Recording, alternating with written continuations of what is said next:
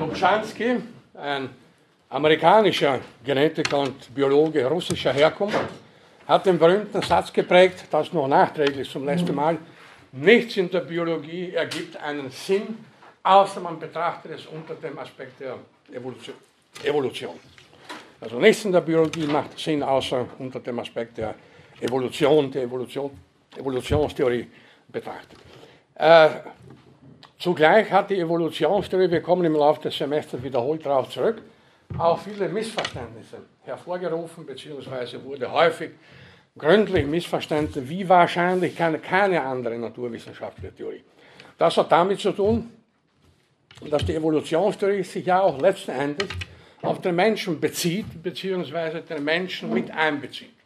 Aber das, wie gesagt, wird uns noch beschäftigen. Wann ist eine Theorie eine Evolutionstheorie? Wir haben festgehalten, die Evolutionstheorie hat drei Fragen zu beantworten, beziehungsweise drei Probleme zu behandeln. Die Frage, ob Evolution stattgefunden hat, ist eindeutig heute mit Ja zu beantworten. Wir werden uns noch damit beschäftigen, wie Evolution bewiesen werden kann.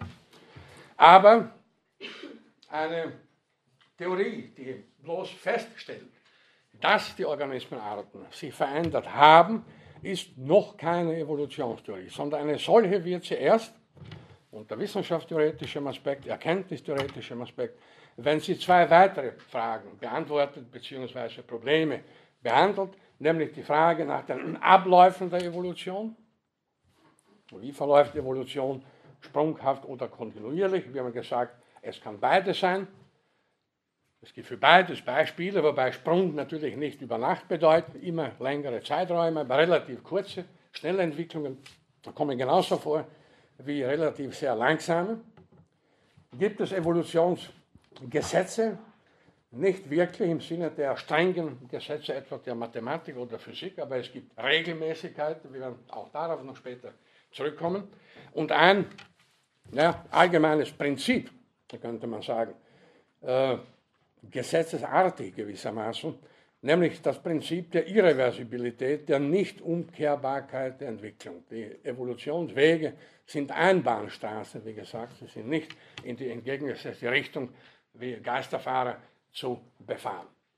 Und äh, die dritte Teilfrage der zweiten Frage ist eben, wie hängen die verschiedenen Organismen, Gruppen, Organismenarten im Detail miteinander verwandtschaftlich zusammen. Das ist eine gewaltige, gewaltige Fragestellung, ein riesiges Gebiet, das natürlich bei weitem noch nicht zur Gänze beackert ist, bei weitem noch nicht zur Gänze geklärt. Und die dritte Hauptfrage war die Frage, wie kommt Evolution zustande? Was treibt sie an, sozusagen? Was sind die Triebkräfte, die Motoren, die Mechanismen der Evolution? Diese Frage wird uns dann im Kontext mit Darwin genauer beschäftigen. Also nur wenn diese drei Fragen oder Fragenkomplexe eine Theorie entsprechend behandelt, kann man von einer Evolution, pardon, Evolutionstheorie reden. Die bloße Behauptung, These, wie auch immer, dass die Arten veränderlich sind, ist noch keine Evolutionstheorie. Das Wesen einer Theorie ganz allgemein ist ja, dass sie Phänomene erklärt, nicht einfach sagt, ja, das und das und das ist passiert, das und das gibt es, sondern warum gibt es das, warum ist das passiert, wie lässt sich das erklären. Äh, es gibt eine Menge offener Fragen, wie ich zum letzten Mal auch schon angedeutet habe. Die, das ganze Gebiet der Evolutionsbiologie als empirischer Forschung ist ein riesiges Feld, wie gesagt, äh, ununterbrochen erscheinen da neue Ergebnisse, die kein Mensch mehr im Detail natürlich überblicken kann. Und es gibt nach wie vor natürlich offene Fragen, Kontroversen und so weiter, die gelegentlich dann von Zweiflern, wir kommen heute darauf zu sprechen, als Indiz dafür gesehen werden, äh, dass die Theorie insgesamt auf schwachen Beinen steht oder falsch ist. Das ist ein, ein völliger Blödsinn gewissermaßen, denn wenn heute ein Ägyptologe beispielsweise bestimmte Texte, bestimmte Papyrus-Texte, Hieroglyphen noch nicht entziffern kann oder wenn es über die Entzifferung unterschiedliche ägyptologische Meinungen gibt, dann heißt ja das nicht, dass deswegen die gesamte Ägyptologie zusammenbricht. Das sind halt Detailfragen, Probleme, die in jeder Wissenschaft auftreten, die im Laufe der Zeit halt gelöst werden oder zumindest teilweise gelöst und das betrifft eben auch die Evolutionstheorie. Äh, die offenen Fragen ändern nichts an der Tatsache, dass Evolution äh, stattgefunden hat. Sie ändern nichts an der Tatsache, dass die Arten veränderlich sind. Sie zeigen halt nur, dass bestimmte, wie gesagt, Detailprobleme noch nicht hinreichend erklärt sind. Äh, Wissenschaft ist ja kein, überhaupt grundsätzlich kein starres Gebilde. In der Wissenschaft gibt es keine ersten Tatsachen, keine letzten Gründe. Es ist ein fließendes System, auch ein System im Wandel. Und so ist es klar, dass auch im Bereich der Evolutionstheorie immer wieder durch neue empirische Ergebnisse und so weiter auch theoretisch sich einiges im Detail ändert. Soweit noch zum letzten Mal, beziehungsweise einige Nachträge äh, zur ersten Vorlesung. Heute wollen wir uns mit der Frage Evolution und Schöpfung beschäftigen, beziehungsweise Evolutionstheorie und Schöpfungsglaube. Ich habe im Vorlesungsverzeichnis, im elektronischen, dieses Thema, das Teilkapitel der Vorlesung, angekündigt mit den Worten Evolution kontra Schöpfung oder Schöpfung kontra Evolution. Kontra, ich nehme gleich vorweg und werde das dann begründen. Schöpfungsglaube und Evolutionstheorie sind zwei verschiedene Paar Schuhe, sie passen nicht zusammen. Also wer an Schöpfung glaubt, wir werden das heute noch einigermaßen vertiefen, kann nicht gleichzeitig Evolutionstheoretiker sein. Bis auf ganz, ganz wenige Ausnahmen im 20. Jahrhundert. Ich habe ihn deswegen auch erwähnt. Dobzhansky war der einzige Evolutionstheoretiker, von dem ich weiß, der an Gott geglaubt hat. Und der hat eine Trennung vollzogen gewissermaßen, was weiß ich, von Montag bis Samstag, Evolution, am Sonntag Gottesdienst. Wie er das zusammengebracht hat, weiß ich nicht. Es war, wie gesagt, ein ganz eminenter Evolutionsbiologe, einer der bedeutendsten des 20. Jahrhunderts. Aber das ist der einzige mir bekannte, dem Namen nach bekannte, der ist vor Jahrzehnten gestorben, der tatsächlich als Evolutionstheoretiker ein gläubiger Mensch war. Möglicherweise hat das zu tun mit seinem russischen Hintergrund. In Russen wird, an, wird Frömmigkeit nachgesagt, ein tief verwurzelter religiöser Glaube, ja Jahrzehnte des Marxismus offenbar nicht umbringen konnten. Aber das wäre schon ein anderes Thema. Grundsätzlich, wie gesagt, und ich werde das noch einmal noch begründen, passen Evolutionstheorie und Schöpfungsglaube in welcher Form auch immer nicht zusammen. Es sind zwei grundverschiedene Denkweisen und es hat in den letzten Jahren natürlich immer wieder Versuche gegeben, da irgendwie eine Art Wiener Melange äh, zusammen äh, zu brauen, nicht? Also so ein bisschen Evolution, ein bisschen äh, Schöpfung, das wird sich schon irgendwie ausgehen, vielleicht 70% Evolution, 30% dann doch Schöpfung oder so. Ich würde sagen, die Wiener Melange sollen Sie im Kaffeehaus genießen, aber in der Wissenschaft hat sie nichts zu suchen. Äh, eine kurze Retrospektive aus meiner persönlichen Erfahrung. In den 1970er, 80er Jahren etwa, bis Mitte der 90er Jahre, war die kontroverse Evolution und Schöpfung eigentlich kaum ein Thema. Man hat, wenig davon gehört. Auf der einen Seite haben Theologen halt ihren Schöpfungsglauben gepflegt, was bleibt ihnen übrig. Auf der anderen Seite eben Evolutionstheoretiker, das waren zwei ganz verschiedene Linien. In den letzten 20 Jahren etwa, ja, ich möchte nicht gerade sagen, dass es ein Boom war, aber ist die Zahl der Publikationen zum Thema Evolution und Schöpfung enorm gestiegen. Allein im großen Darwin-Jahr 2009, das war also der äh, 200. Geburtstag von Charles Darwin, sind eine ganze Reihe von Büchern erschienen, Sammelbänden und so weiter, Symposiumbänden zum Thema Evolution, Evolution und Schöpfung. Im Jahr 2005 hat Kardinal Schönborn seine mehr oder weniger berühmten Thesen in der New York Times oder ja, New York Times aufgestellt, wonach also Evolution zu akzeptieren ist, auch von Theologen voll und ganz, aber es gibt dahinter einen intelligenten Plan, Intelligent Design, einen intelligenten Plan. Das hat zu vielen Kontroversen geführt, Kontroversen, die aber damals vor zehn Jahren ohnehin schon längst am Laufen waren, äh, so wie es in diesem noch jungen Jahrhundert besonders viele Verrücktheiten gibt, so darf es einen nicht wundern, dass auch diese Verrücktheit äh, zugenommen hat. Ich habe schon zum letzten Mal gesagt, dass in den USA, und äh, da habe ich noch gestern nachgeschaut, die Zahlen sind zum Teil noch schlimmer, äh, von Jahr zu Jahr gibt es immer mehr Leute, die das an der Evolution zweifeln, sie grundsätzlich ab, ablehnen und so weiter, und immer mehr Leute, die also an Schöpfung glauben. Äh, ja, das scheint vielleicht doch irgendein ein Warnzeichen zu sein. Aber wir lassen uns nicht beirren. Wenn man einen Blick auf die Kulturgeschichte wirft, ist eines klar und eines offen, offenkundig, äh, dass praktisch alle uns bekannten Völker und Kulturen aus Vergangenheit und Gegenwart irgendwelche Mythen über die Entstehung der Welt, der Lebewesen, der Erde, des Menschen entwickelt haben. Äh, Schöpfungsmythen, die gehen weit zurück in die graue Vorzeit. Äh, sobald der Mensch äh, sich gefragt hat, bitte, was soll das alles hier bedeuten, nicht wahr? Woher kommt die Welt, woher kommen die Tiere, woher komme ich, woher kommt die Sonne? Und so weiter, hat er auch begonnen, sich verschiedene aus heutiger Sicht zum Teil abenteuerlichste Geschichten aufzudenken, wie die Welt, die Erde und ihre Bewohner entstanden sein könnten. Das ist nur verständlich, denn die Ergebnisse der Naturwissenschaften der letzten paar Jahrhunderte waren ja die längste Zeit natürlich nicht verfügbar. Hingegen sah sich der Mensch geradezu als fragendes Lebewesen gezwungen, eben diese Frage nach der Herkunft der Welt, dem Ursprung des Universums zu beantworten. Ich greife hier nur zwei soll der Schöpfungsmythen heraus, eine Ihnen allen sehr gut bekannte, nämlich den biblischen Schöpfungsmythos und eine andere, weniger bekannte vielleicht, den Schöpfungsmythos der alten Babylonier. Der geht ungefähr so, in Kurzform. Gott hat den Himmel erschaffen, dann hat der Himmel die Erde erschaffen, die Erde hat die Flüsse und Ströme erschaffen, die Flüsse haben die Gräben und Täler und so weiter erschaffen. Die Gräben wieder haben die Sümpfe erschaffen. Die Sümpfe haben die Würmer erschaffen und so geht das weiter. Eine schöne Geschichte.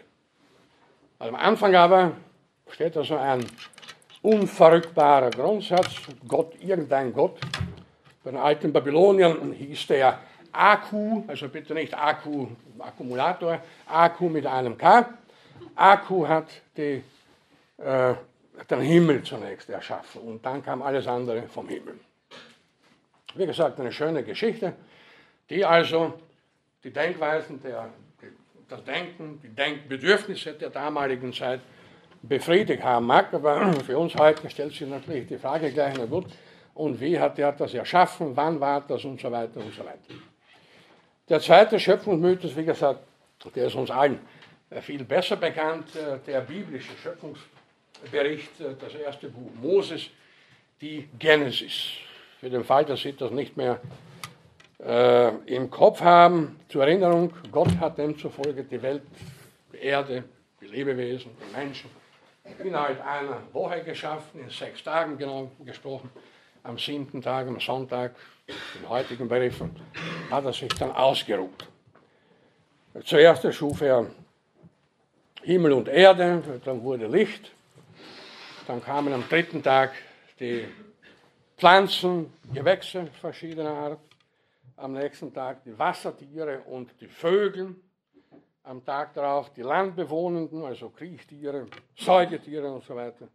Am sechsten Tag kam dann der Mensch in der Gestalt von Adam und dann wurde, während er schlief, von Gott eine Rippe entnommen und daraus wurde dann die erste Frau Eva. Die haben dann also im Paradies gelebt, wo sie glücklich bis heute wahrscheinlich leben könnten, wenn sie nicht eine Schweinerei begangen hätten, die ihnen sicher auch bekannt ist. Sie haben vom Baum der Erkenntnis, von den Früchten des Baums der Erkenntnis gegessen. Daraufhin merkten sie, dass sie nackt waren. Von dieser niederschmetternden Einsicht hat sich die Menschheit nie wieder erholt. Soweit also in aller Kürze pardon, diese Schöpfungsgeschichte. Es wurde später dann gesagt, naja, wenn es da heißt, ein Tag, äh, das ist ein Zeitmaßstab für uns Menschen. Bei Gott müssen wir einen Tag mit tausend Jahren rechnen.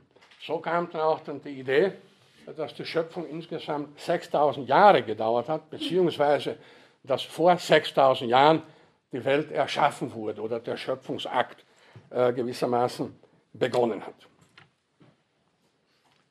Eine Kuriosität am Rande, es hat nicht an Versuchen gefehlt, das genaue Schöpfungsdatum festzulegen. Da gab es im 17. Jahrhundert zum Beispiel zwei kontroverse Auffassungen dazu. Eine, kommt, eine kam äh, in England, die zweite in Irland. In England wurde errechnet, äh, dass Gott die Welt am 17. September 3928 vor Christus um 9 Uhr am Morgen erschaffen hat. Das irische Gegenstück zu dieser Berechnung äh, ist etwas anders. Dort hat Gott die Welt in der Nacht vom 22. zum 23. Oktober des Jahres 4004 vor Christus geschaffen. In einem Fall muss er früh aufgestanden sein, im anderen Fall war er Nachtmensch, hat in der Nacht die Welt erschaffen. Interessant ist ja eines, nicht? Äh, wie kann man, rein erkenntnislogisch gesehen, für den Schöpfungszeitpunkt einen Tag oder eine Uhrzeit sogar festlegen, wo ja zu diesem Zeitpunkt alles erst erschaffen worden ist. Da kann es ja noch keinen, keine Zeitrechnung, keinen Tag, noch gar, schon gar keine Uhrzeit gegeben haben. Nicht? Aber bitte, äh, Religionen haben auch ihre eigene Logik und äh, so mag es vielen, jedenfalls im 17. Jahrhundert, legitim erschienen haben, das Schöpfungsdatum zu berechnen. Leider konnte ich nicht herausfinden, welche Algorithmen gewissermaßen diese Berechnungen zugrunde liegen oder welche Ansichten, welche Erkenntnisse, welche Denkmethoden dahinter stecken, sodass man auf so präzise Angaben kommt. Ich muss alle von Ihnen, die glauben, dass die Evolutionstheorie so präzise ist, gründlich enttäuschen.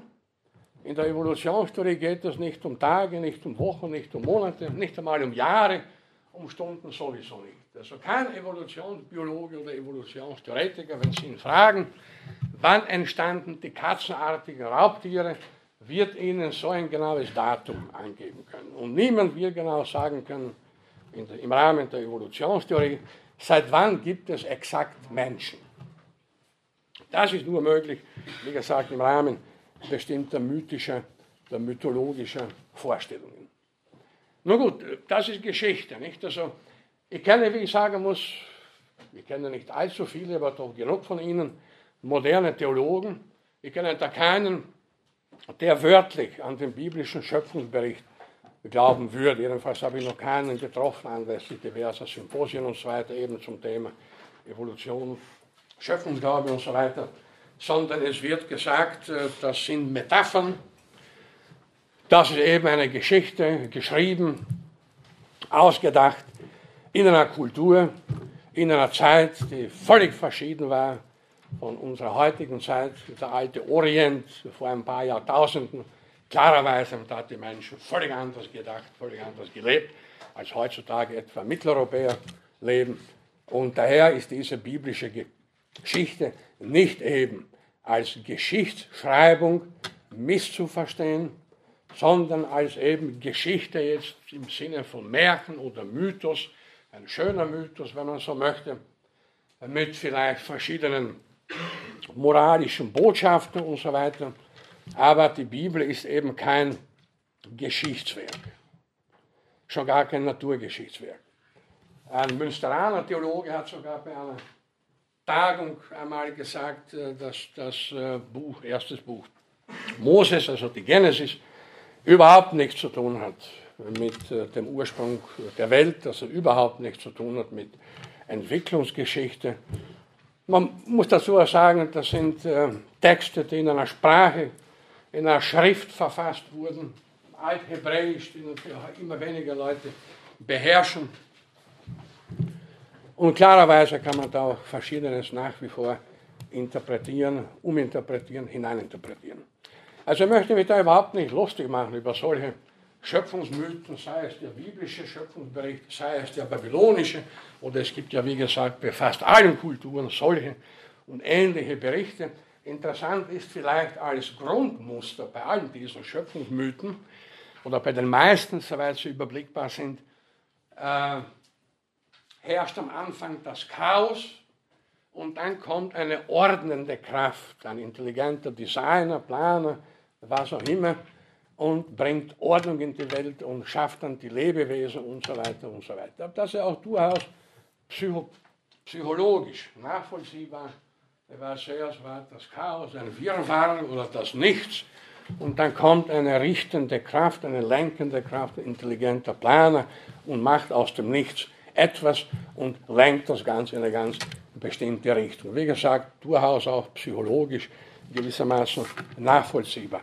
Aber noch einmal, alle diese wenigen Beispiele mögen genügen, sind äh, historische, zum Teil weit in der Geschichte zurückliegende Mythen, Jahrtausende alte Mythen, äh, kreiert vor einem zeitlichen und geistigen Horizont, sprachlichen Horizont, der völlig verschieden war vom heutigen.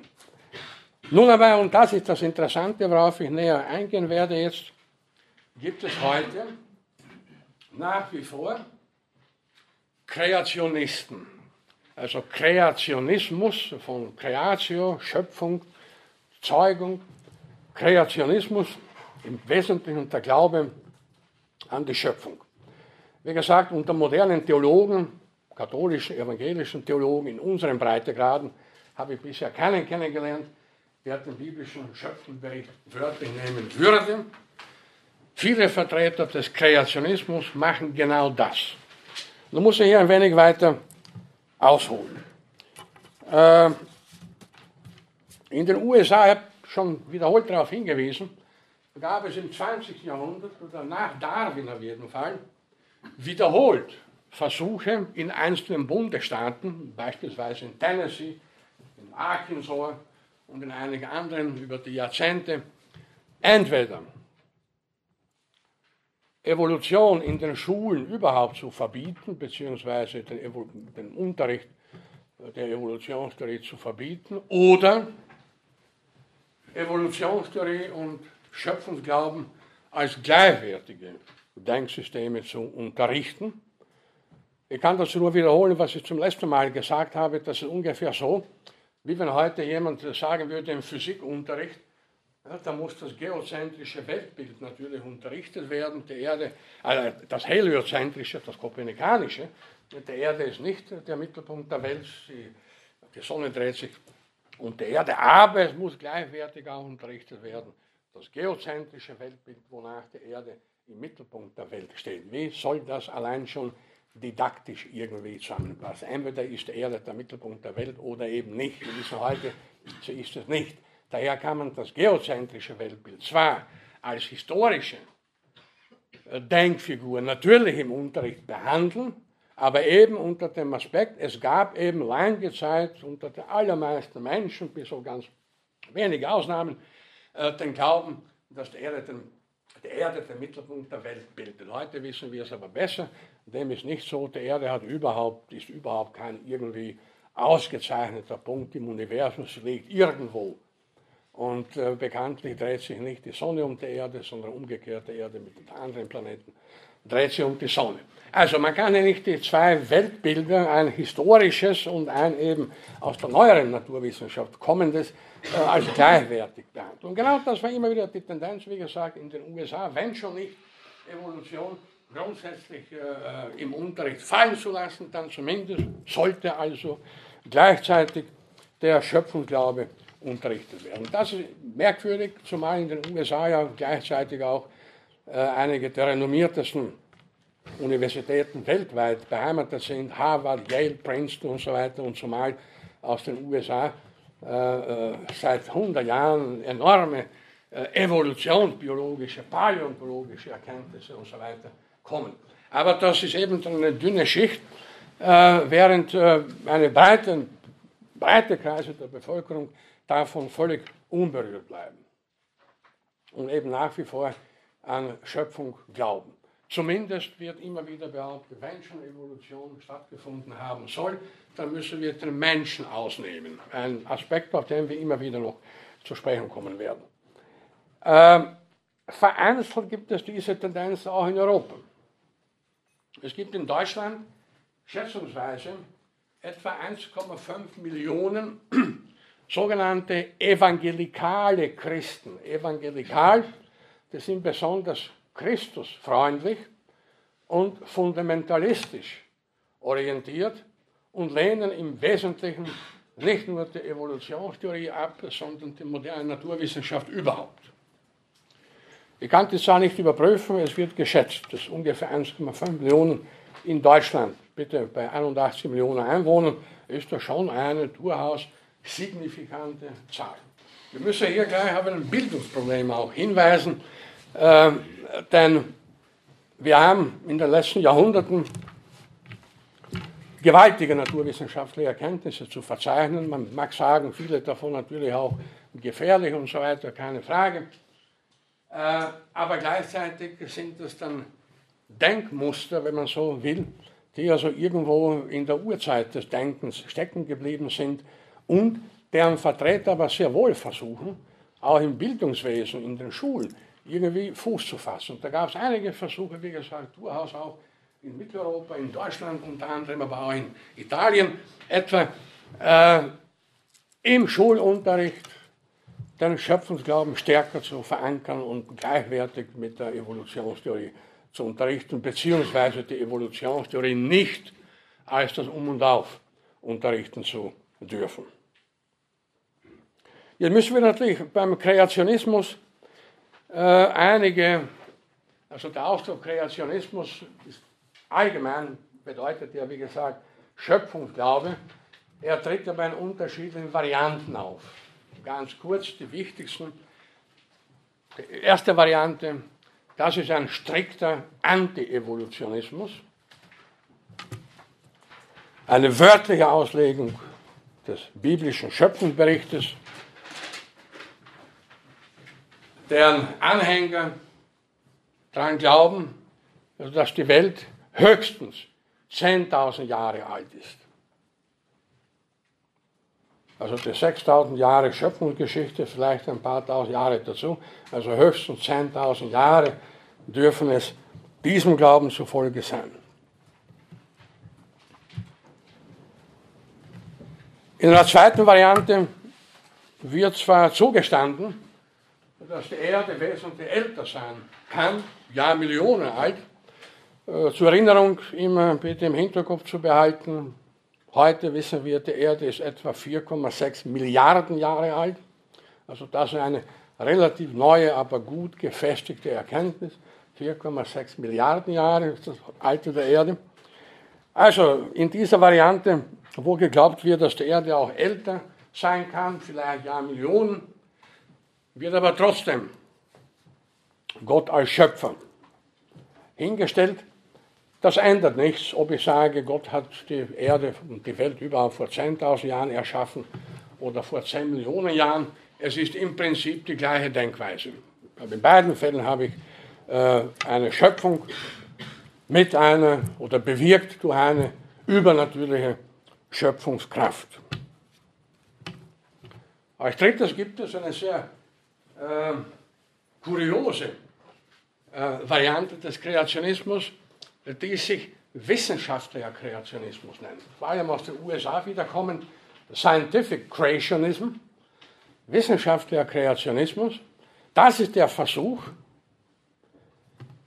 den Schöpfungsglauben wissenschaftlich zu beweisen. Womit der Schöpfungsglaube gewissermaßen zur Wissenschaft erhoben wird. Da werden alle möglichen Detailerkenntnisse der Biologie und Paläontologie hereingezogen, unter anderem Fossilien und so weiter, um zu beweisen, dass die Schöpfungsgeschichte stimmt. Fossilien zum Beispiel werden interpretiert, in dieser Variante des Kreationismus interpretiert, als Überreste der Sintflut. Der Sintflut, wir kennen das alle aus der Bibel, da hat also Gott äh, gezürnt und äh, wollte die halbe Welt gewissermaßen vernichten. Nur von jedem Lebewesen, von jeder Art hat er zwei äh, gerettet, einschließlich zwei menschliche Individuen, in der Arche Noah bekannt, alle übrigen hat er vernichtet. Und die Fossilien sind also diesem Glauben zufolge die Überreste aus der Sintflut, Überreste der Lebewesen, die damals durch die große Flut ums Leben gekommen sind. Aber damals heißt eben nicht vor Jahrmillionen, sondern eben wieder nur vor ein paar tausend Jahren, äh, als eben die Sintflut stattgefunden haben soll. Also noch einmal, Kreationismus im strengen Sinn, wörtliche Auslegung des biblischen Schöpfungsberichtes, ein strikter Anti-Evolutionismus. Zweitens, äh, ja, mit, mit einem Zeitrahmen von maximal 10.000 Jahren, Alter der Erde. Äh, die zweite Variante, Alter der Erde und der Lebewesen, auch wesentlich höher, aber wieder beruhend auf einem Schöpfungs-, einmaligen Schöpfungsakt. Äh, dritte Variante eben der wissenschaftliche Kreationismus, der Versuch, den Schöpfungsglauben äh, wissenschaftlich zu untermauern, wissenschaftlich zu beweisen. Und als viertes dann haben wir, es wurde vorher schon das Stichwort genannt, die Lehre vom intelligenten Plan. Und die Vertreter dieser Lehre akzeptieren im Wesentlichen Evolution, akzeptieren auch die Grundsätze der modernen Evolutionstheorie, so wie Kardinal Schönborn, mit dem ich Gelegenheit hatte, auch sogar mal seinerzeit im Fernsehen drüber äh, zu diskutieren. Der akzeptiert also Evolution völlig und hat Respekt vor den Ergebnissen der Biologie, aber hinter den Mechanismen der Evolution, über die wir ja noch reden werden, Selektion beispielsweise, genetische Rekombination, Mutation und so weiter, ja, diese Mechanismen allein genügen nicht, sondern dahinter steckt ein intelligenter Planer. Also das ist gewissermaßen die gemäßigte äh, Variante des Kreationismus. Evolution hat stattgefunden. Nach den Details, die heute aus der Evolution, Biologie und verwandten Gebieten rekonstruiert werden können, aber hinter all dem liegt ein übergeordneter, ein göttlicher Plan. Soweit in aller Kürze. Äh, die Fragen zur zweiten Variante. Sagten Sie, das ist eine die zweite. eines Schöpfungsaktes. Ist es eine Annahme, dass die Welt halt eigentlich geschaffen wurde im Sinne der Schöpfungsmythologie, ja. also die, aller Lebewesen oder nur die Welt und danach entwickelt sich halt das Leben? Die zweite Variante unterscheidet sich von der ersten, also vom strikten Kreationismus, nur dadurch, dass sie ein höheres Alter der Erde und der Lebewesen zulässt. Also nicht die Erschaffung der Welt vor 6.000 oder meinetwegen 10.000 Jahren, sondern es könnte auch vor Jahrmillionen gewesen sein. Aber das Prinzip ist das gleiche, es war wieder ein Schöpfergott. Aber schlagartig auch mit allen Lebewesen, nicht nur die Erde, sondern... Die Lebewesen sind demzufolge unveränderlich, also die Arten sind unveränderlich. Ja?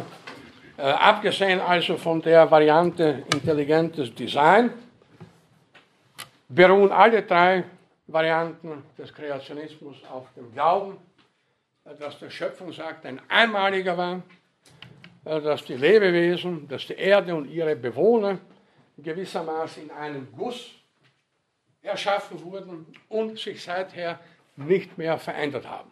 Und wo man dann mit Fossilien konfrontiert wird, kann man dann schön sagen, ja gut, da hat sich auch nichts verändert, die sind nur untergegangen in der Sintflut.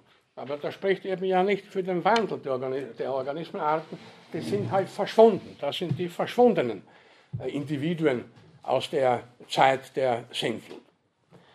Ich habe zum letzten Mal schon gesagt, bitte. Sie haben ja letztes Mal gesagt, vor 4 Milliarden Jahren hat Leben angefangen. Wie erklären Sie Biologen das? Das habe ich nicht, nicht ganz verstanden. Also Sie haben letzte Stunde gesagt, vor 4 Milliarden Jahren ist Leben entstanden. Ungefähr, ja. Wie erklären Sie Biologen das? Ja, vor circa 3,8 Milliarden Jahren. Ja, das war dann noch einmal da. Ah, so einmal, so einmal, das war, nichts war einmal da. Nichts war auf einmal da. Das waren also lange, komplizierte chemische Prozesse. Man spricht von der chemischen Evolution oder der präbiotischen, also vor, Evolution vor dem Auftreten des Lebens, äh, wofür circa eine Jahrmilliarde in Betracht kommt die ganzen Abkühlungsprozesse der Erde, die Bildung der äh, wesentlichen chemischen Elemente, die dann auch für Lebewesen maßgeblich sind. Da gibt es einige Modelle, wir kommen später vielleicht darauf zurück, aber auf keinen Fall wird man auf das Wort auf einmal da. Also so leicht äh, sicher nicht. Genauso wie der Mensch nicht auf einmal da war. Deswegen sagte ich auch die Frage heute, äh, äh was war der erste Mensch oder was war die erste Katze oder die erste Biene, das sind Fragen, wie sie in der Evolutionstheorie unzulässig sind, weil sie vielfach um fließende Übergänge handeln, Übergangsformen. Ich habe zum letzten Mal schon versprochen und ich werde das vielleicht noch vor Ostern, spätestens danach, Ihnen auch verschiedene Unterlagen zur Illustration geben, um da etwas mehr auch Bilder gewissermaßen in, die, in meine Erzählungen hineinzubringen. Und da werde ich auch unter anderem gleich äh, eben zu zeigen versuchen, wie anhand von Übergangsformen man sich die Entstehung der größeren Gruppen, Säugetiere zum Beispiel, heute erklärt. Also es war nicht so, da war, war mal, da waren Reptilien und plötzlich kamen dann äh, Säugetiere. Ja. Das heißt, die Biologen retten sich quasi in die Chemiker. Das heißt, die Biologen sagen, bis zu vor 3,8 Milliarden Jahren ja. sind wir zuständig und alles, was davor war, geht uns nichts mehr an, sondern die Chemiker. Das sollen die Chemiker lösen. Und die akzeptieren das. Also was meinen Sie jetzt? Also immer gesagt, dass eben ja. das, das, das, Leben, ja. das Leben ist aus den chemischen Prozessen ja. entstanden. Und die Biologen, wie das genau gesagt, kümmern sich um das äh, beschäftigen mit Leben. Sprich, alles, was davor war, geht dann mehr die Chemiker ja. an. Und die Biologen sagen, das ist uns. Ja, man kann ja, also man macht ja diesen Unterschied auch. Also ich muss nochmal betonen, dass wir uns hier in der Hauptsache mit der biologischen Evolutionstheorie beschäftigen. Aber man spricht auch von der kosmischen Evolution, das ist die Evolution, die Entwicklungsgeschichte des gesamten Universums, nicht die Bildung von Sternen, Planeten und so weiter, das hat mit Biologie nichts zu tun. Dann eben, wie gesagt, die chemische oder präbiotische Evolution, die überlassen wird den Chemikern, äh, die also rekonstruieren, wie die Elemente auf der Erde entstanden sind, wie häufig die Elemente vorkommen und so weiter und so weiter und mit der Entstehung des Lebens, aber das sind natürlich wieder fließende Übergänge auch in den Disziplinen, nicht von der Chemie zur Biologie, entstand dann oder begann dann die biologische Evolution im engeren Sinn, mit der wir uns hier eben primär beschäftigen. Da, da war noch eine Frage. Ja, zum Beispiel das, das, die, die, das Entstehen von Leben, aber ich habe auch gelesen, auch, dass, dass das Prinzip des Zufalls verwendet wird ja, Informationen ja, sie, sie. wird dann einfach als Zufall das Prinzip erklärt. Ja, Sie nehmen einiges vorweg, was uns ja noch später beschäftigen wird, natürlich. Äh, sind Zufälle von großer Bedeutung in der gesamten Evolutionsgeschichte bis hin zur Entstehungsgeschichte des Menschen. Dass wir heute hier sitzen, verdankt sich einer ganzen Reihe von Zufällen. Eine kleine Anekdote, ich habe vor einigen Jahren einen Vortrag gehalten im Zoo von Basel vor dem Gorillakäfig habe den Vortrag mit den Worten eingeleitet, dass ich jetzt hier vor dem Käfig stehe und der da im Käfig drinnen äh, sitzt und nicht hinaus darf. Das war für uns ein Glücksfall. Es hätte auch anders laufen können. Dass der, der jetzt eingesperrt ist, den Vortrag hält und ich da drinnen sitze und Bananen oder irgendwas kaue. Ich meine eigentlich mit Divulgation eigentlich von kleineren Stufen auf höhere geschlossen wird und ja. dann hat man einfach keine Erklärung und dann sagt man ja, das war der Zufall. Das ist eigentlich abgängig gemeint.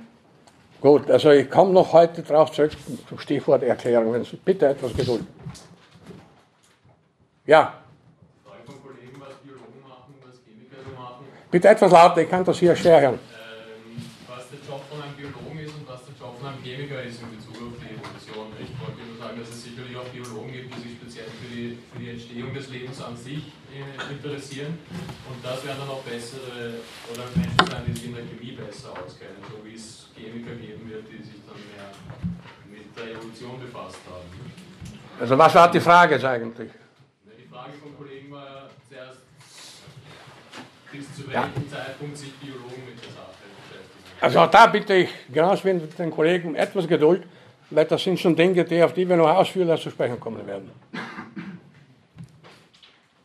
Soweit, also ich möchte bitte niemanden jetzt, jetzt quasi äh, beleidigen oder, oder, oder zurückpfeifen, nur ich weiß, es gibt einige Dinge, die dann gewissermaßen unter den Fingernägeln brennen, aber nur Geduld, wir stehen am Anfang des Semesters. Ich hoffe, ich hoffe zumindest, äh, verschiedenste der Fragen einigermaßen befriedigend äh, im Laufe des Semesters beantworten zu können. Aber noch einmal, es ist eine Vorlesung mit Möglichkeit zur Diskussion.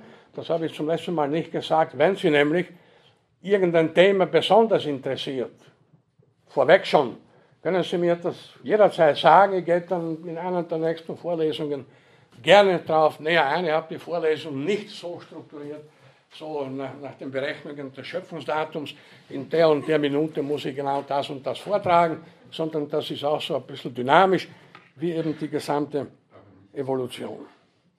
Gut, äh, ich nehme, hoffe, dass ihr es also, bitte. Ich habe noch eine Frage, die müssen Sie nicht jetzt beantworten, aber die ja. Frage wäre, was ähm, so eine wissenschaftlichen, wissenschaftstheoretischen Überlegungen für die Wissenschaftstheorie, äh, für die Evolutionstheorie bedeuten, wie beispielsweise.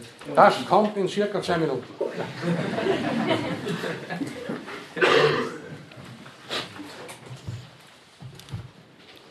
Nachdem, jetzt gesagt, Schöpfung und Mythen, Vergangenheit und Gegenwart, nochmal die Frage, lässt sich also Evolutionstheorie, lassen sich Evolutionstheorie und Schöpfungsglaube miteinander verbinden? Die Antwort ist ein klares Nein.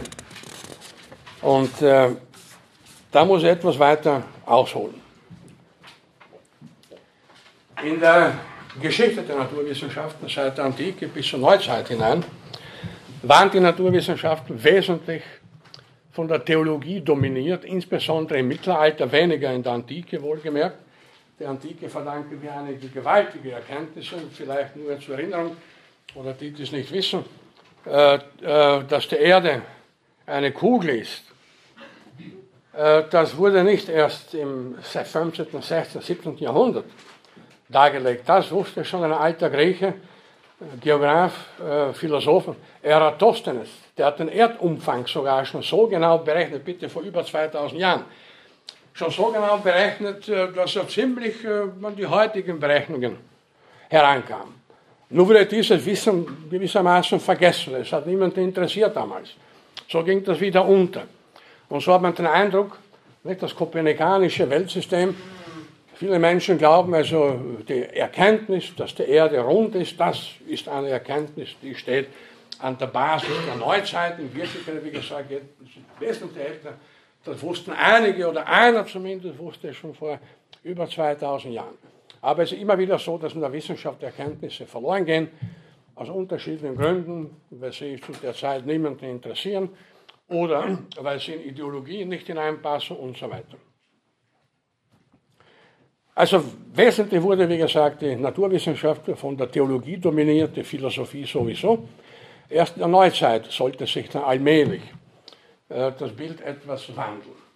Und worauf ich hinaus möchte, es sind zwei äh, philosophische Positionen für die Naturwissenschaften im vorliegenden Kontext von Belang, der Atheismus und der Agnostizismus.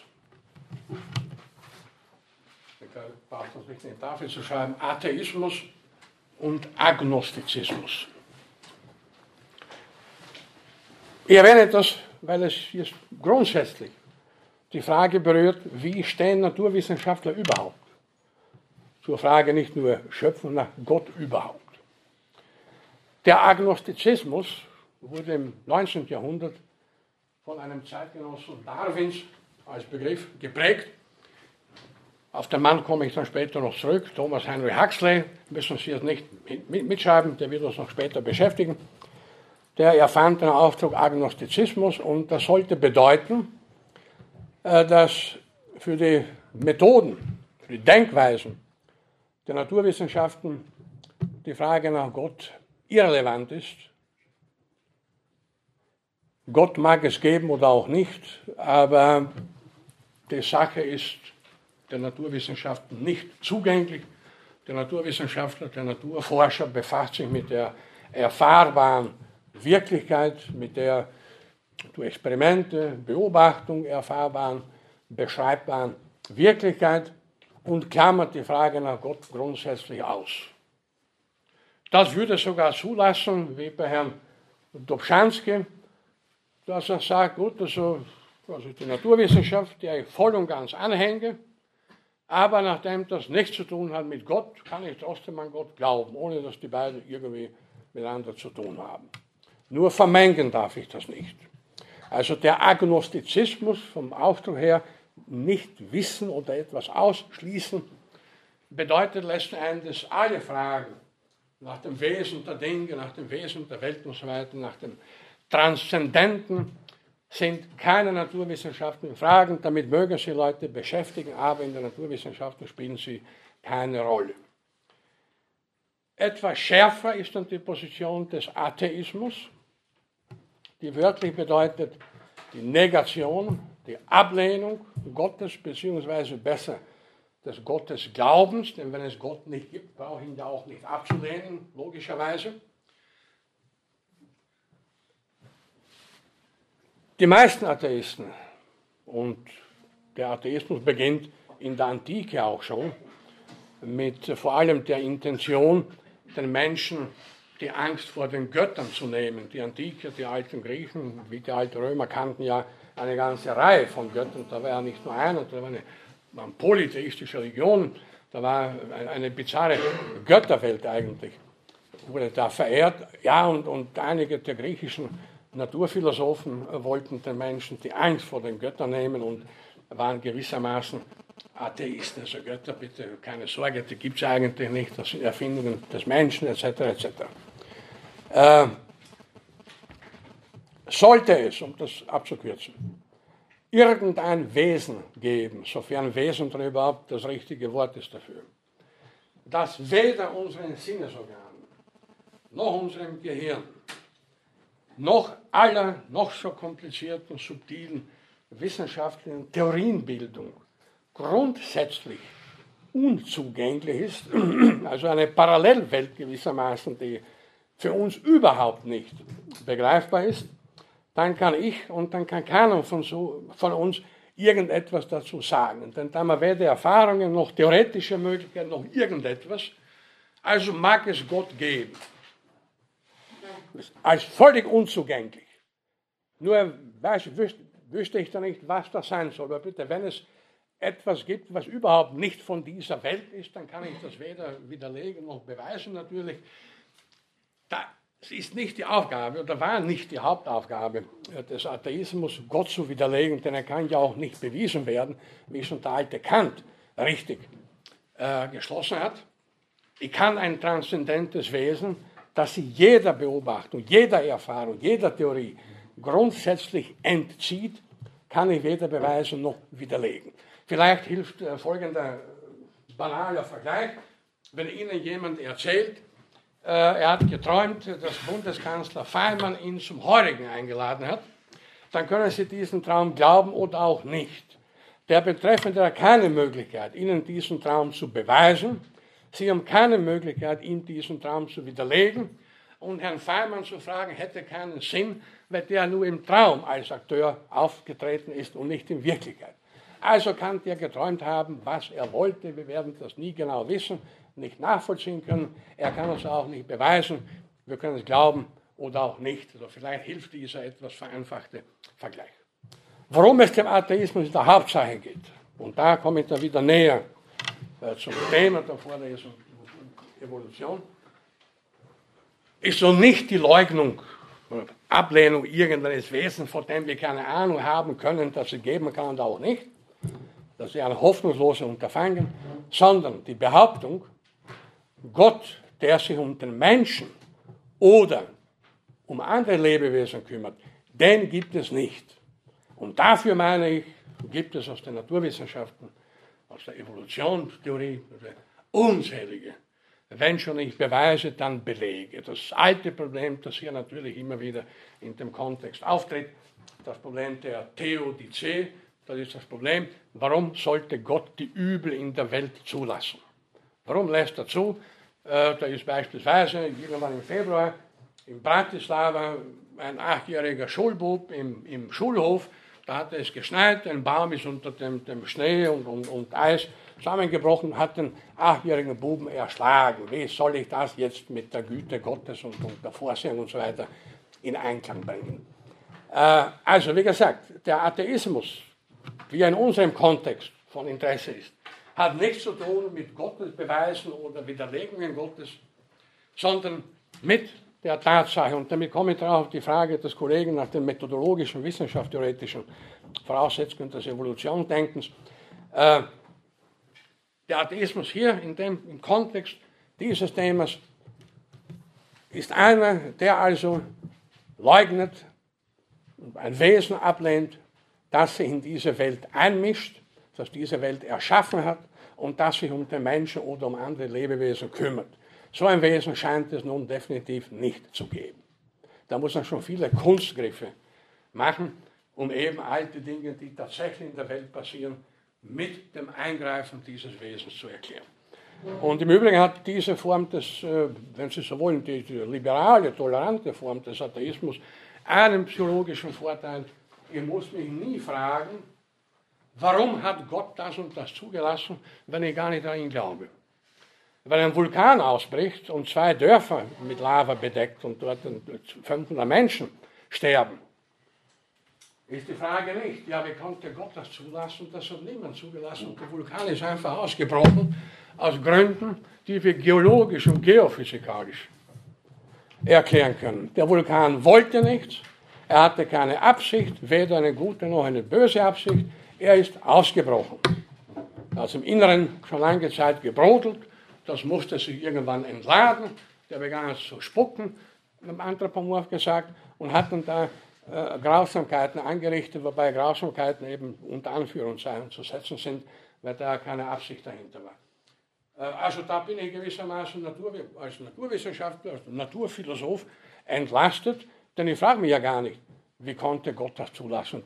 Es gibt ja keinen Gott, der Vulkane produziert. Vulkane gibt es, aber das wissen wir aus, aus der Geologie und Seismologie und Vulkanologie und so weiter als natürliche Phänomene, die nichts wollen, keine Absichten haben und so weiter. Und die, die halt dort wohnen, haben Pech gehabt. Ich hoffe, Sie verstehen, worauf ich hinaus möchte. Also Atheismus noch einmal, wie er hier relevant ist, im Zusammenhang eben auch mit der Frage Evolution oder Schöpfung, eine sehr pragmatische Form des Atheismus, die Leugnung eines Wesens, das sich um den Menschen oder andere Lebewesen aktiv kümmert als allmächtiger und gütiger Gott. Also der ist, glaube ich, für kritische, denkende Menschen leicht zu erledigen. Denn dagegen, gegen so einen Gott gibt es allzu viele, allzu viele, äh, wenn schon nicht Beweise im strikten mathematischen, physikalischen Sinn, dann Belege oder Hinweise, dass in dieser Welt es einfach nicht so zugeht, als ob ein allmächtiger und gütiger Schöpfer sie geschaffen hätte und als ob sich ein gütiger Gott um irgendjemanden von uns oder andere äh, Kreaturen Sorgen machen oder kümmern würde. So, ihr habt das jetzt gewissermaßen eingefügt, um jetzt auf die Frage zurückzukommen, äh, auf welchen Prämissen, erkenntnistheoretischen, wissenschaftstheoretischen, naturphilosophischen Prämissen nun der Evolutionsgedanke insgesamt beruht, beziehungsweise die Evolutionstheorie beruht. Und warum, das beantwortet dann eben auch die Frage, warum Evolutionstheorie und Schöpfungsglaube nicht kompatibel miteinander, nicht vereinbar sind. Da, da möchte ich vier Punkte hervorheben. Erster Punkt. Es gilt für jede naturwissenschaftliche Theorie, nicht nur für die Evolutionstheorie, dass sie Phänomene nicht auf unergründliche Anfangsgründe oder Begleitumstände zurückführt. Also eine naturwissenschaftliche Theorie, egal welcher Art, egal ob in der Physik oder in der Biologie, führt grundsätzlich nichts auf Unergründliches zurück. Allenfalls kann man sagen, gut, bestimmte Phänomene sind mit dieser Theorie noch nicht hinreichend erklärbar. Aber eine wissenschaftliche Theorie darf nichts noch einmal auf Unergründliches, Unerklärbares zurückführen. Zweites Prinzip, das äh, schließt direkt an das erste an, das habe ich in meiner Vorlesung im Wintersemester wiederholt betont. Es geht in dieser Welt immer mit rechten Dingen zu. Es gibt keine Wunder. Mag uns mitunter scheinen, dass irgendwas Wundervolles passiert, sei es im Guten, sei es im Schlechten. Jemand kann enormes Glück haben, ein anderer wieder enormes Pech, das alles kennen wir. Aber das sind keine Wunder. Wir müssen davon ausgehen, unsere Welt ist hochkompliziert, sehr komplex.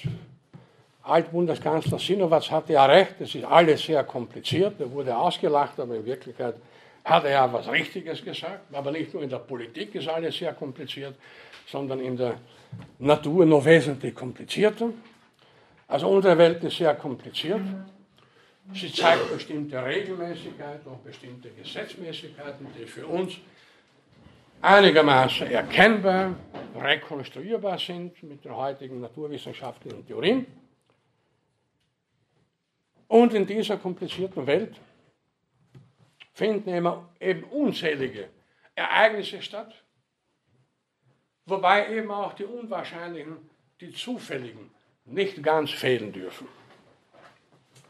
Also auch das, was jemand geneigt ist, als Wunder zu bezeichnen oder wie auch immer er daher oder sie das bezeichnen würde, auch da geht es mit rechten Dingen zu. Ich habe wiederholt im letzten Semester hingewiesen auf Beispiele etwa aus der Medizin, wo also ein Patient nach allen Regeln der medizinischen Kunst aufgegeben wird, und sagt, gut, der lassen wir den nach Hause, damit er in Ruhe zu Hause sterben kann. Der hat vielleicht noch 14 Tage zu leben. Und siehe da, der Patient erholt sich wieder, trotz aller medizinischen Prognosen und lebt noch einige Jahre. Mir selber sind zwei Personen dieser Art bekannt, die also quasi totgesagt worden sind. Der eine hat noch zwölf, der zweite noch 21 Jahre nachher gelebt. Was ist da also passiert? Ein Wunder? Nein. Der Organismus des Menschen ist so kompliziert, die Vielfalt der Menschen auf diesem Planeten so groß, dass in der Fülle der medizinischen Fälle, die es gibt, auch diese zwei ihren Platz haben. Die hatten halt enormes Glück. Denn es gibt ja auch das Umgekehrte, was auch relativ selten, aber doch vorkommt, dass man sagt, wunderbar, der Patient ist jetzt gesund, jetzt lassen wir ihn nach Hause und plötzlich stirbt er zwei Wochen später. Da ist auch kein Wunder passiert, sondern die ersten beiden hatten eben Glück, der zweite hatte Pech. Das heißt, äh, dass der menschliche Organismus aufgrund seiner Komplexität, auch das Phänomen Krankheit aufgrund seiner, aufgrund seiner Komplexität, keine strikt mathematischen Aussagen zulässt, die für jeden und jede, für jeden Patienten, jede Patientin absolute Gültigkeit hat. Es kann immer wieder die Ausnahmen geben, die dann nicht unbedingt die Regel bestätigen. Und da muss man sagen, gut, wir wissen halt noch nicht, welche Mechanismen, speziell im individuellen Organismus eines Menschen, wirksam sind, so dass es sogar dazu kommen kann, glücklicherweise für den Betroffenen, dass der trotz medizinisch negativer Prognose wieder gesund wird. Da ist noch, wir kennen eben die verwickelten, die komplexen Wechselwirkungen äh, des menschlichen Organismus noch nicht so genau, dass wir in jedem Fall hundertprozentige Prognosen stellen könnten. Aber das heißt nicht, wie gesagt, dass das irgendein Hinweis wäre auf Wunder. Es geht in dieser Welt noch einmal mit rechten Dingen zu. Auch die unwahrscheinlichen, die seltenen haben in dieser komplizierten, sehr alten Welt, wenn wir an die Erde denken, 4,6 Milliarden Jahre, durchaus ihren Platz. Wir dürfen nicht vergessen, dass wir ja als Menschen, als Wesen mit begrenzter Lebenszeit ja auch in einem begrenzten Zeithorizont leben. Äh, und daher vieles auf wenige Jahrzehnte, mögen es 100 Jahre sein, die ein Mensch erreicht, ist das ein sehr kurzer Zeitraum und alles auf diesen kurzen Zeitraum konzentrieren. Könnten wir 500.000 Jahre alt werden, ob das wünschenswert wäre, ist eine andere Frage, hätten wir eine völlig andere Perspektive und auch eine völlig andere Perspektive auf Ereignisse, die wir heute als unwahrscheinlich oder große Zufälle betrachten. Stellen Sie sich vor, ich habe dieses Beispiel öfter schon, einige werden das von früheren Vorlesungen von mir kennen. Man stellt sich vor, es gibt zwei Jahre hintereinander in unseren Breitengraden keinen Sommer.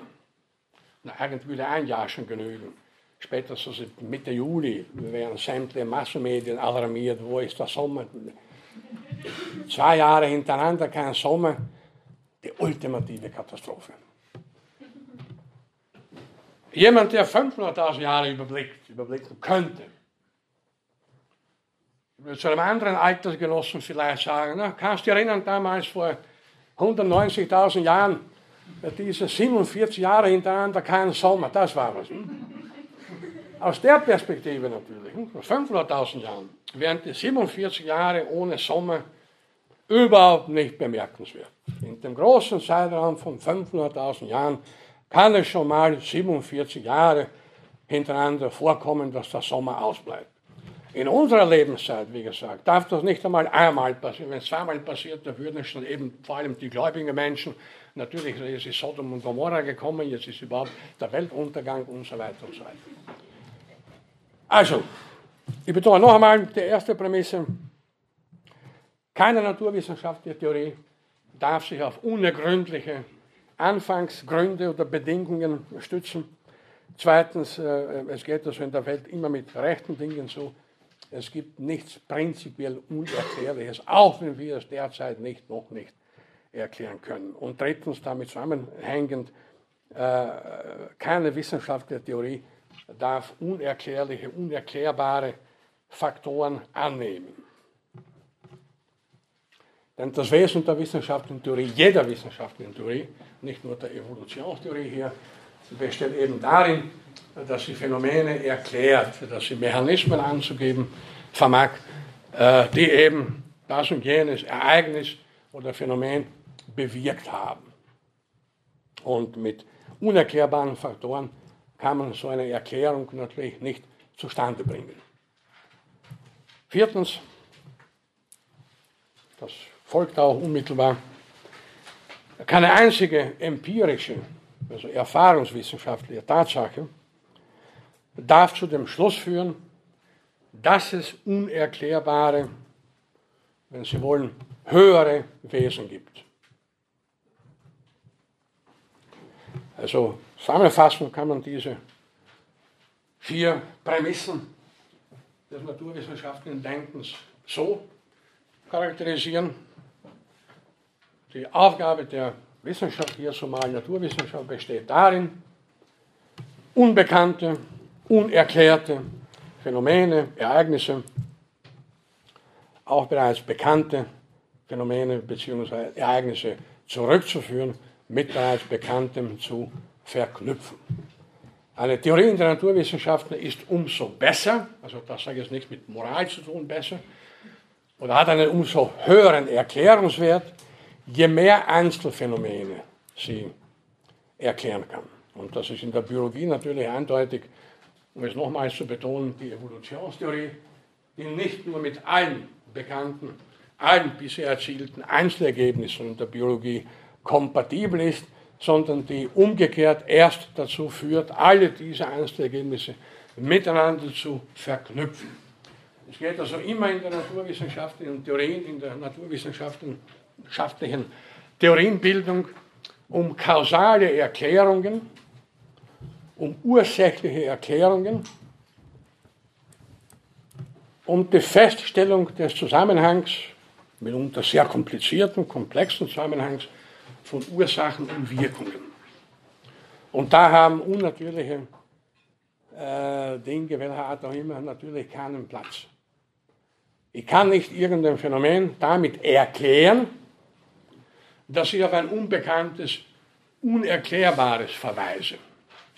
Ich kann umgekehrt natürlich äh, irgendwas annehmen, irgendeinen Geist annehmen und den dann durch jedes Einzelereignis unter Anführungszeichen zu beweisen. Mir fällt dabei eine kleine Anekdote ein. Als mein Neffe vier Jahre alt war, kam auf folgende Idee.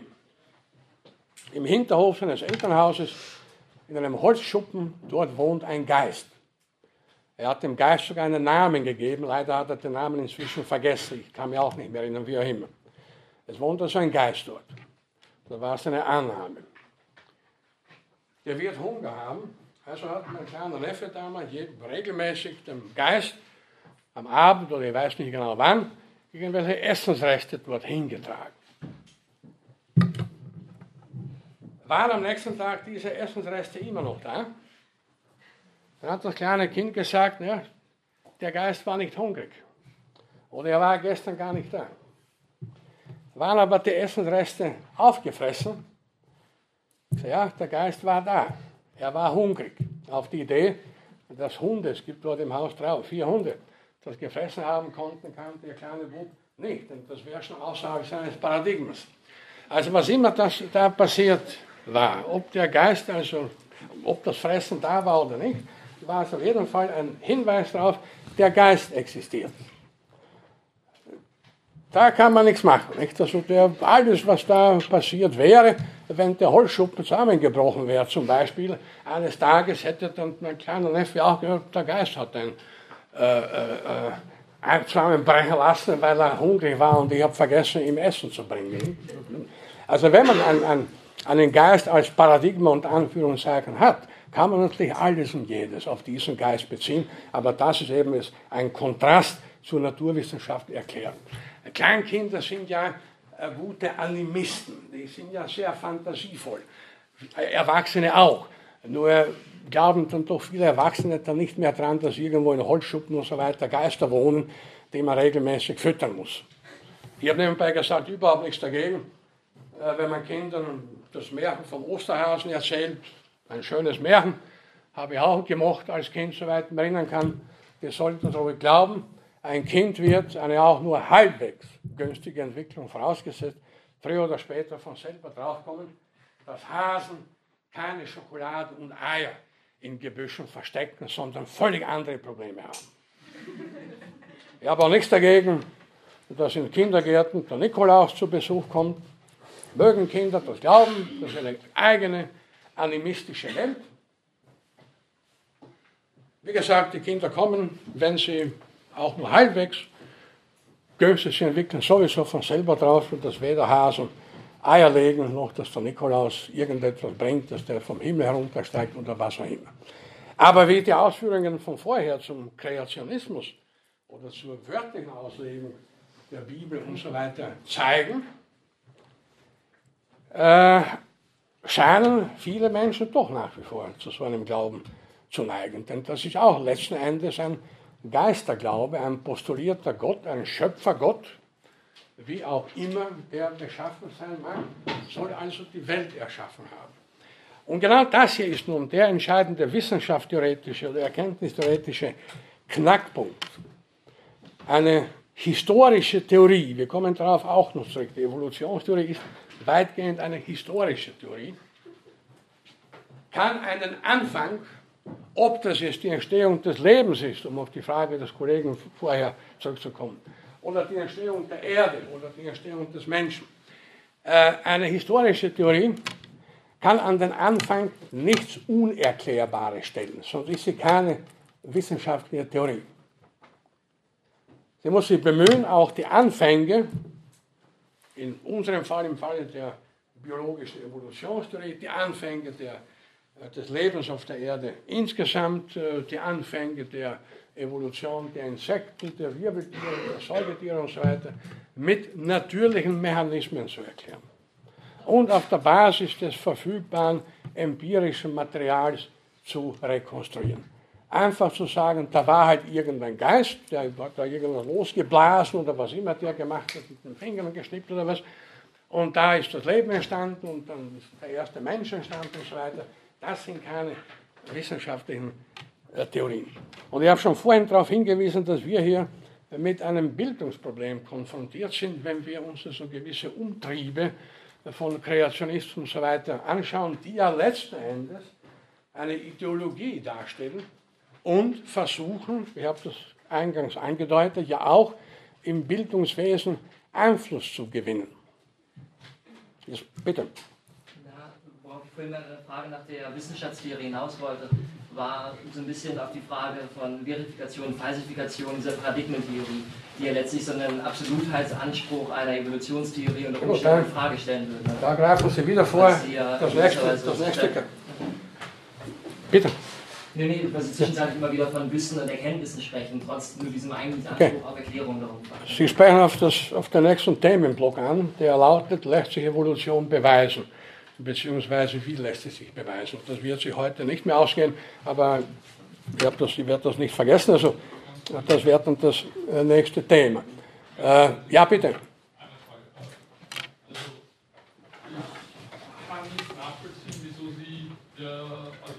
Religion so viel Zeit widmen in der heutigen Vorlesung. Ich meine, wenn Sie als Naturwissenschaftler argumentieren, dann argumentieren Sie zwangsläufig an jeder Theologie vorbei. Also wie ist absolut wieder, wieso das versucht? Ich habe zum letzten Mal betont am Ende der Vorlesung, dass im Gegensatz von religiösen Dogmen, im Gegensatz von Schöpfungsglauben und so weiter, auch die Evolutionstheorie, nicht auch, die Evolutionstheorie im Gegensatz dazu, keine abgeschlossene Theorie ist, sondern, wie gesagt, mit offenen Fragen konfrontiert wird, die eben, so gut es geht, zu beantworten versucht werden und von denen man in der Zukunft vielleicht annehmen kann, dass sie beantwortet werden. Aber es ist kein abgeschlossenes System. Alle Wissenschaft, das betrifft auch die Frage vielleicht noch einmal, ist ein offenes und kein abgeschlossenes System. Hingegen, was die Evolutionstheorie betrifft, dann muss ich jetzt doch etwas vorgreifen, um keine Missverständnisse heute hier zu hinterlassen. Ein Wissenschaftler sollte sich natürlich fairerweise, oder das, das setzt die intellektuelle Redlichkeit voraus, immer bemühen, zu einer Theorie eventuell eine Gegentheorie zuzulassen. Das ist gewissermaßen eine Forderung des wissenschaftlichen Ethos. Das die meisten Wissenschaftler nicht machen, ist klar, denn warum soll ich die Theorien des Konkurrenten vielleicht unterstützen, statt meine eigene? Das wäre irgendwie merkwürdig. Was die Evolutionstheorie konkret betrifft, seit Darwin, zum Teil schon früher, auf die Geschichte kommen wir noch ausführlich zu sprechen, hat es ja an Versuchen nicht gefehlt bis heute, sie zu widerlegen. Ohne irgendeinen Erfolg. Es konnte niemand im Rahmen ernsthafter Naturwissenschaft, wohlgemerkt, ich rede ja nicht von den Kreationisten, eine Theorie vorlegen, die genauso gut oder besser als die Evolutionstheorie die Vielfalt des Lebens erklärt, die Entwicklungsgeschichte des Lebens auf der Erde erklärt, die Entwicklung des Menschen erklärt die Verhaltensweisen der Lebewesen erklärt und so weiter und so fort. Dazu gibt es bisher zumindest, wie gesagt, ich lasse das gerne offen für die nächsten Jahrtausende, gibt es bisher keine ernsthafte Alternative. Im Rahmen, im strikten Rahmen der Wissenschaft. Die kreationistischen Ideen, da möchte ich nicht einmal von Theorien reden, Ideen oder Ideologien, gehören da nicht hinein. Die arbeiten von vornherein, wie gesagt, mit unbekannten Faktoren, mit äh, Schöpfungsprozessen und so weiter.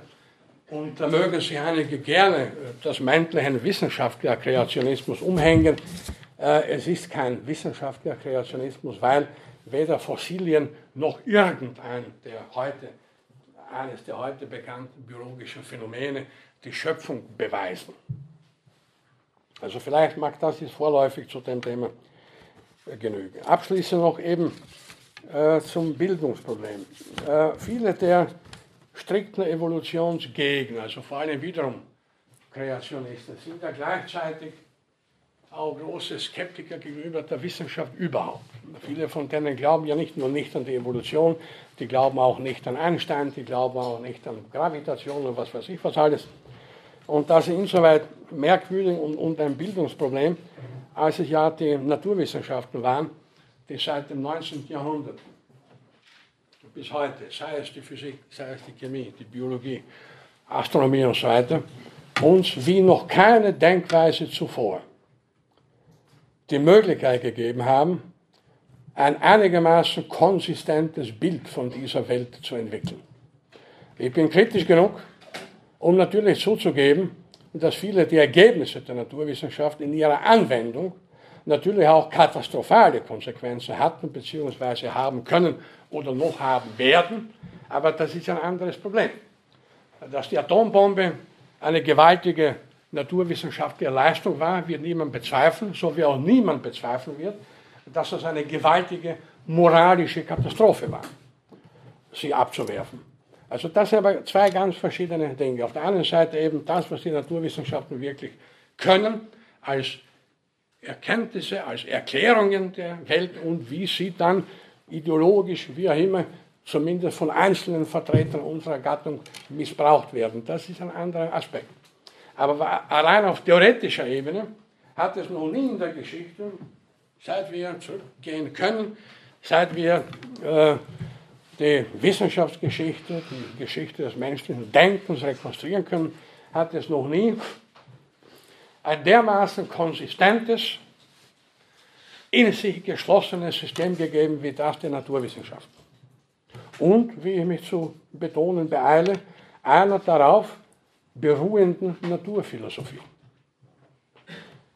Wir können aber noch weiter zurückgehen in der Geschichte. Denken Sie an die Aufklärung im 18. Jahrhundert, vor allem 19. zum Teil, die französische Aufklärung, deutsche Aufklärung, englische Aufklärung, die zum Teil noch weiter zurückgeht. Das waren gewaltige Denkleistungen, die ungewaltige kulturhistorische Leistungen natürlich, äh, deren Leute wie Voltaire, Diderot, Kant und später Darwin und viele andere haben eines geschafft, Erklärungen für die Welt zu liefern, ohne Rückgriff auf irgendwelche obskuren Kräfte. Und das hatte eine ungeheure ja, politische Bedeutung letzten Endes. Denn diejenigen, die fest davon überzeugt sind, die Erde und die Bewohner der Erde sind ein für alle Mal in einem Guss von Gott geschaffen. Gott oder irgendein intelligenter Designer, nennen Sie ihn, wie Sie wollen, hat da die hütende Hand über uns allen, kontrolliert, lenkt alles. Das ist der Schritt, der erste und entscheidende Schritt zur Entmündigung des Einzelnen, zur Entmündigung des Individuums. Das ist die Wegnahme des eigenen Denkens. Und das war die längste Zeit in der abendländischen Geschichte durchaus der Fall. Äh, der, das Verdikt gewissermaßen, das Verbot eigenständigen Denkens, alles war vorgegeben und die Regierenden haben im Namen des Vorgegebenen regiert und letzten Endes damit sogar die Sklaverei und so weiter geführt. Sie sehen, welchen Radius eigentlich die Sache hier hat. Und deswegen halte ich die Leute, der, der Kreationisten und so weiter, die da wieder zurück wollen auf Denkmuster, auf, auf, alte Schöpfungsgeschichte und so weiter. Und die wollen, dass diese Geschichte im Unterricht schon von vornherein als gleichwertig mit den Naturwissenschaften unterrichtet werden. Deswegen halte ich diese Leute für gefährlich. Äh, interessanterweise natürlich äh, bedienen sich alle, da mögen sie noch so ein Geisterglauben und so weiter, sehr wohl verschiedene, oder fast alle würde ich mal annehmen, äh, verschiedene Ergebnisse und Anwendungen der Naturwissenschaften. Gegen Mobiltelefone haben die wenigsten was einzuwenden und gegen medizinische Betreuung und so weiter. Und vergessen dabei, dass alles das ja Konsequenzen sind der Naturwissenschaft und nicht irgendeines Geisterglaubens. Ich meine, es kann ja jemand glauben, was er will. Ich bin der Letzte, der jemandem irgendwas verbietet. Wenn jemand, äh, dem es schlecht geht, glaubt, es wird ihm wieder besser gehen, wenn er im Wienerwald um Mitternacht grunzt, dann darf es ja von mir aus tun.